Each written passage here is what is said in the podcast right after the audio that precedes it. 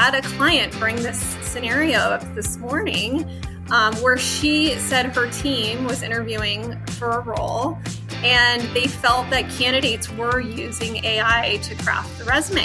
And so the resume looked really great and was like uh, matching all the keywords of the job description. And then when they would go through the interview process, like, they felt it was clear that perhaps A I was utilized to create this resume, because ultimately you still have to be able to convey that you can um, you have the experience and you can do the job, and you have to do that live.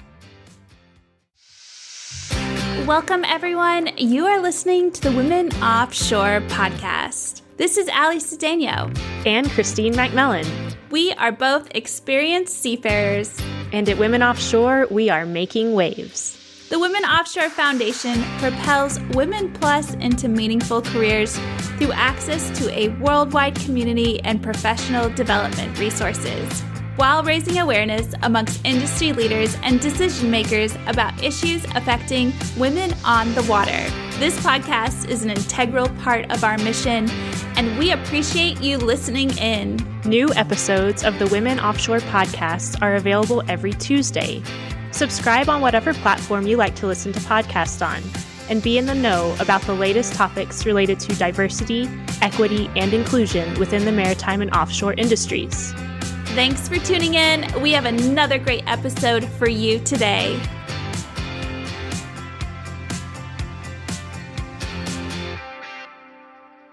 This episode of the Women Offshore Podcast is sponsored by Trackline Search Partners.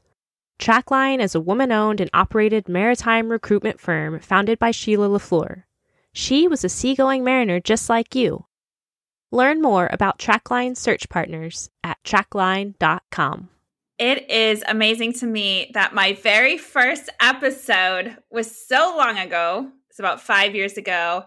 And Sheila LaFleur joins me then, and she's back today. Hey, Yay. Sheila. Hi, Ally. one hundred fifty episodes later. I'm excited. Oh, my gosh. Yes. Yep. one hundred fifty episodes. It's been quite the roller coaster, and it's been so fun. And big shout out to Christine McMillan, who's now a host as well. I'm glad to not have to tackle fifty-two episodes a year by myself anymore.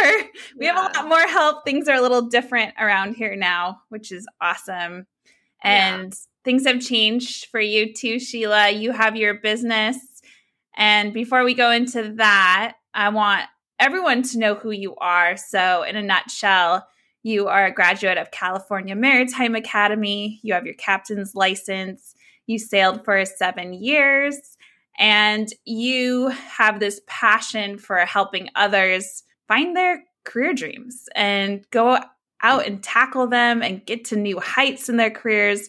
Like, you help people really find what they want to do and go out and do it. And I love that about you. I love your passion for the industry and everything you do to make it better and, and help people really succeed. Wanted to bring you on the show to talk about what's been going on, because things are so different now than they were even a few months ago in the industry. Yeah. And definitely different than the pandemic and, and last time we talked. So let's yeah. let's dive into it. Do you want to say anything yeah. before we get started? Well, I just want to commend you. Uh, Women Offshore has come such a very, very long way since that first podcast, which was, oh man, it was a lot of work getting through that. I, I don't even want to admit on air how many hours we put into it.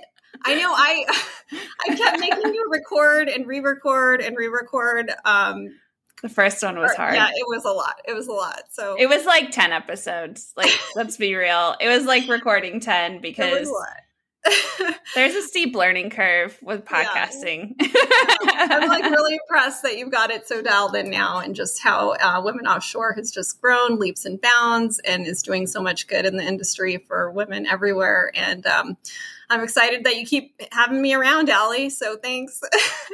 Well, we love you, Sheila. We really do. And you're such a fun person to work with and to talk to. And I, I love running into you during events, and you're always welcome to come on this show.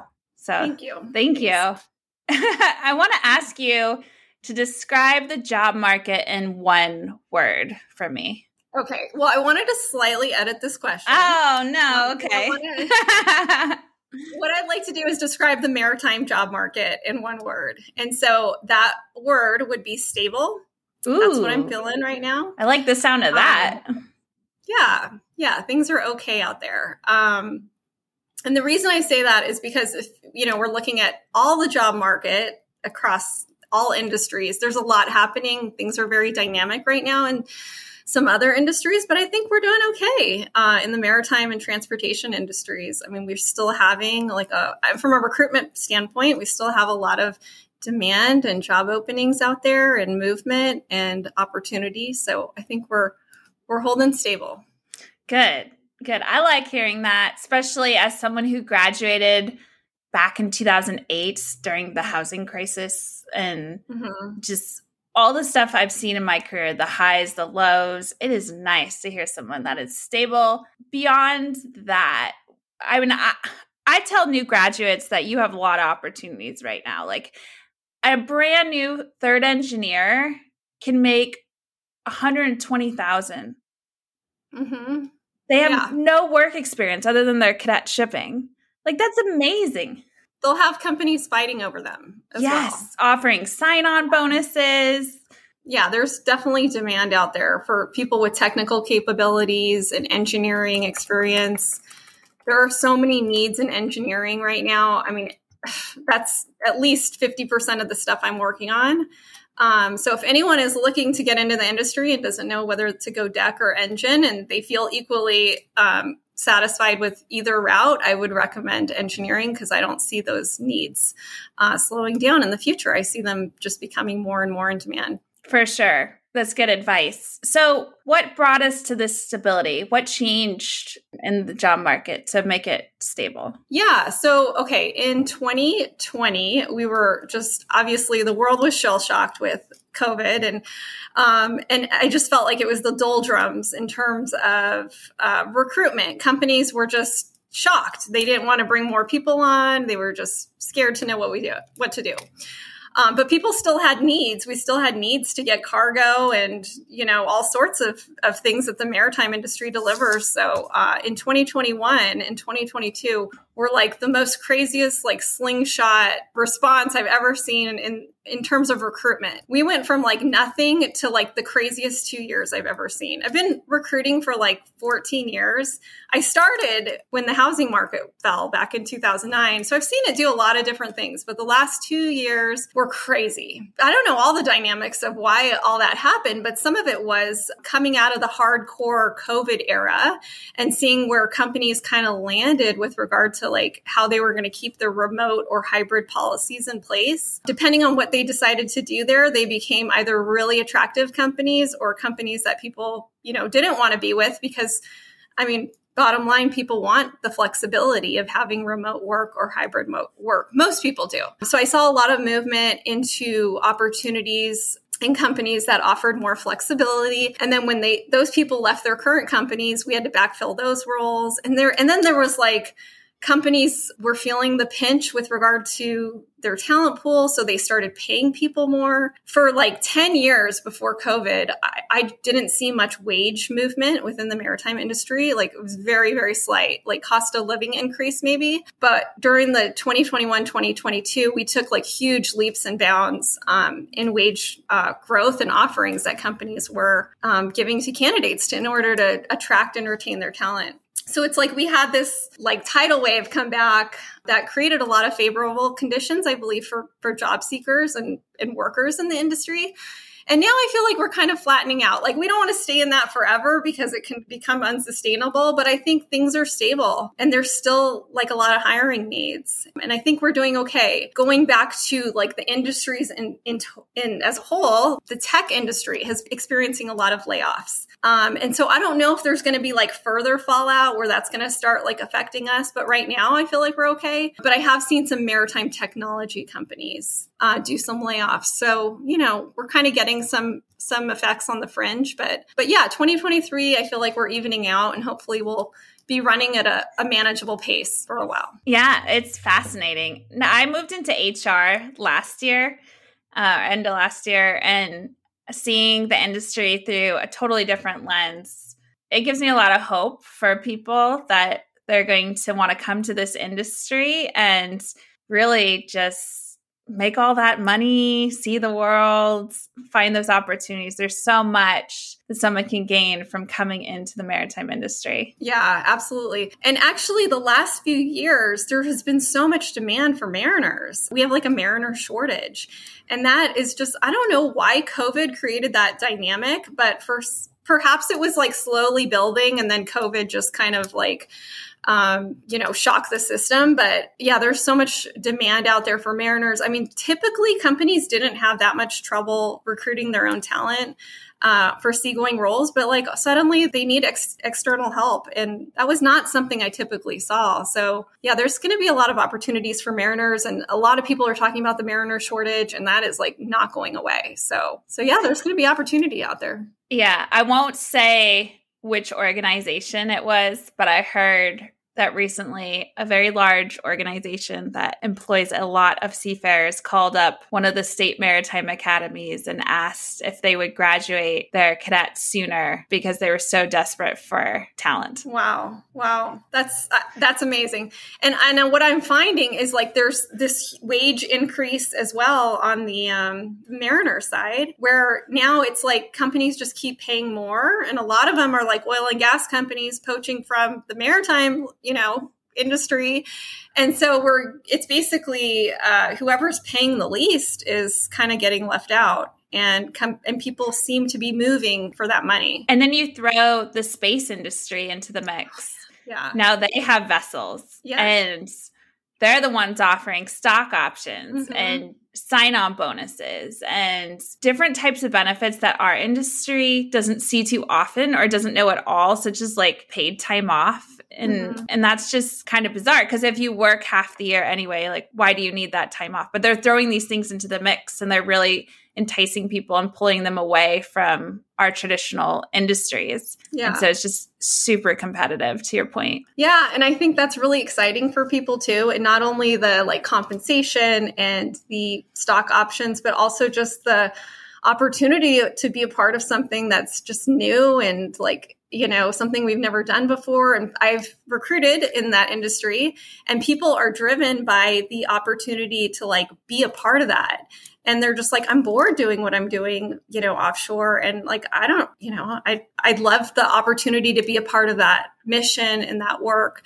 So it's like the interest level is also like the interesting work is driving, driving people over there as well. So absolutely. It's fulfilling mm-hmm. for a lot of people, I think, exactly. to be a part of that mission. Would you say that most of what you do and really what we're talking about here applies to the U S or also globally? Yeah, you know, I'm really more plugged into the U S market. I don't have my finger on the pulse as much to like the uh, international markets. Well, it's good to say yeah. for li- those yeah. listening. So much changed during the job application process because of the pandemic, you know, with things moving online, such as video interviews. They, they became just how we do things. And I've seen companies continue with those aspects of the job application process because it's easier. It's a way to automate some things. And what do you see staying from the pandemic and what has gone back to how it was done before the pandemic? Yeah. Um, I mean, video interviews are gold. Like,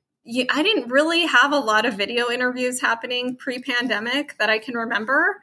And now it's just like the gold standard. I mean, that is just normally how we're going to do the first interview. And I think it helps people move through the interview process faster as well, because it's just so much easier to facilitate an hour of someone's time versus, you know, needing to be in person or needing to be in the office or what have you. It's just like a lot of times people can get frustrated with how long the interview process can take to go through, depending on the job and the company.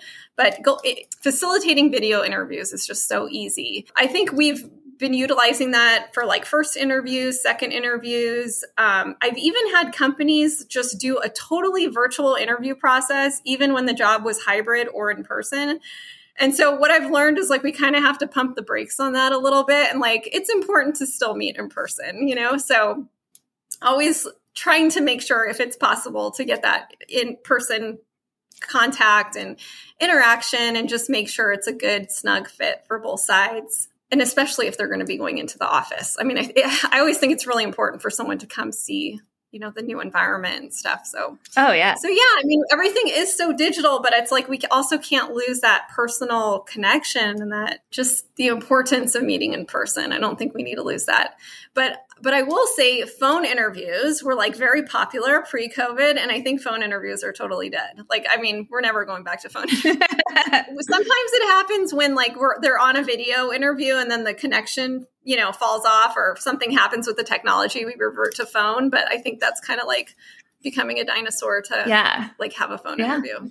And I've heard of more of those like virtual video interviews too, where you're not even like right. interviewing with a live person, but they give you a question and then they video you and you have to like respond and somebody watches it at a later point and then determines if you're going to move on.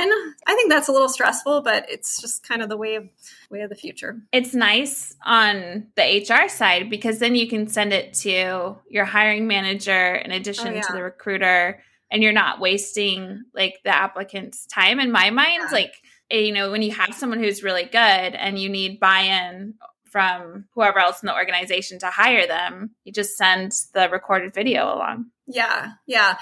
I think, I think it can be a great tool. Like I've had, but the candidate side of it, they're always coming away like, that was a little weird. I'm like, I think it'll be okay. Yeah. But, but everything's becoming more automated and, you know, more efficiencies and stuff. So it's just something we got to get used to.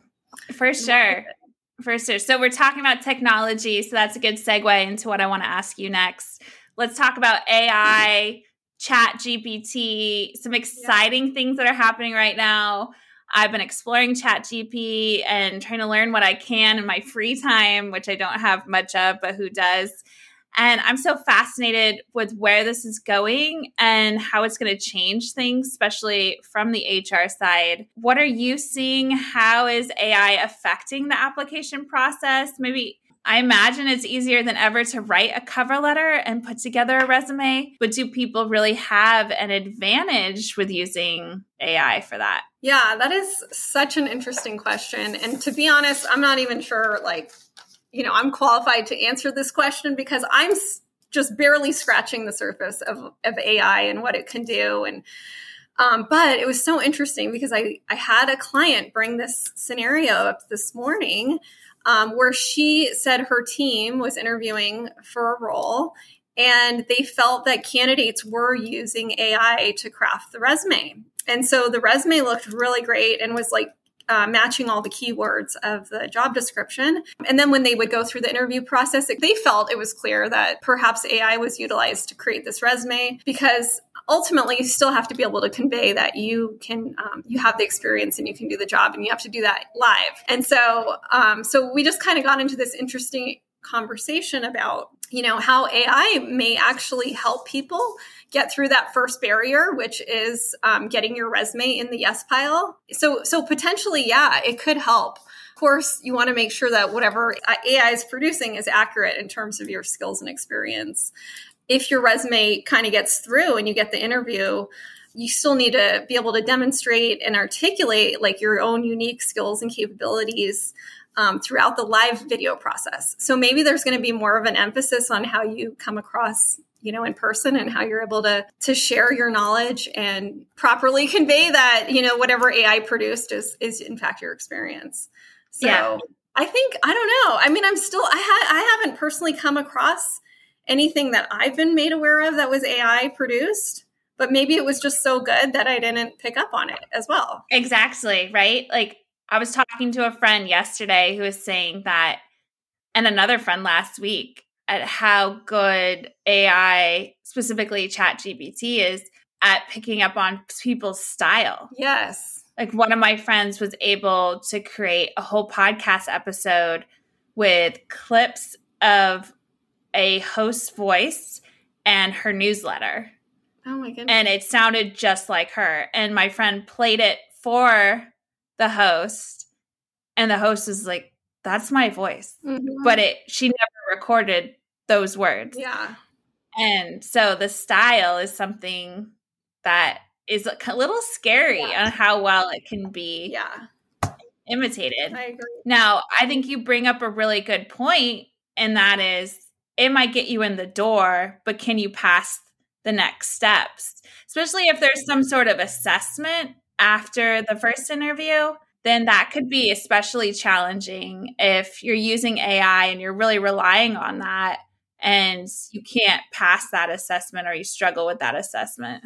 And actually, I think it's a great way to do some interview prep if you are going into an interview. So Ooh. I put in the I put in the question box. I said, I'm interviewing for a port engineer role. What kinds of questions can I anticipate in the interview? And it came up with ten really spot on questions. That I'd love that. I, yeah, I think people can use this A I as a um, as a tool to help them get into that in-person interview and be prepared and shine and um, be able to articulate their experience. So I think it's awesome. Yeah, something we're going to have to embrace. And um, and I think people who can use it are going to maybe have an advantage. And I think it will be used in the workplace as well to create efficiencies. And we're, we're probably going to be using this a lot. So yeah. yeah, I think we will too. We better start working on our prompts then. All right. Thanks so much, Sheila, for coming on the show. Thank you so much. I'll see you at episode uh, three hundred, maybe.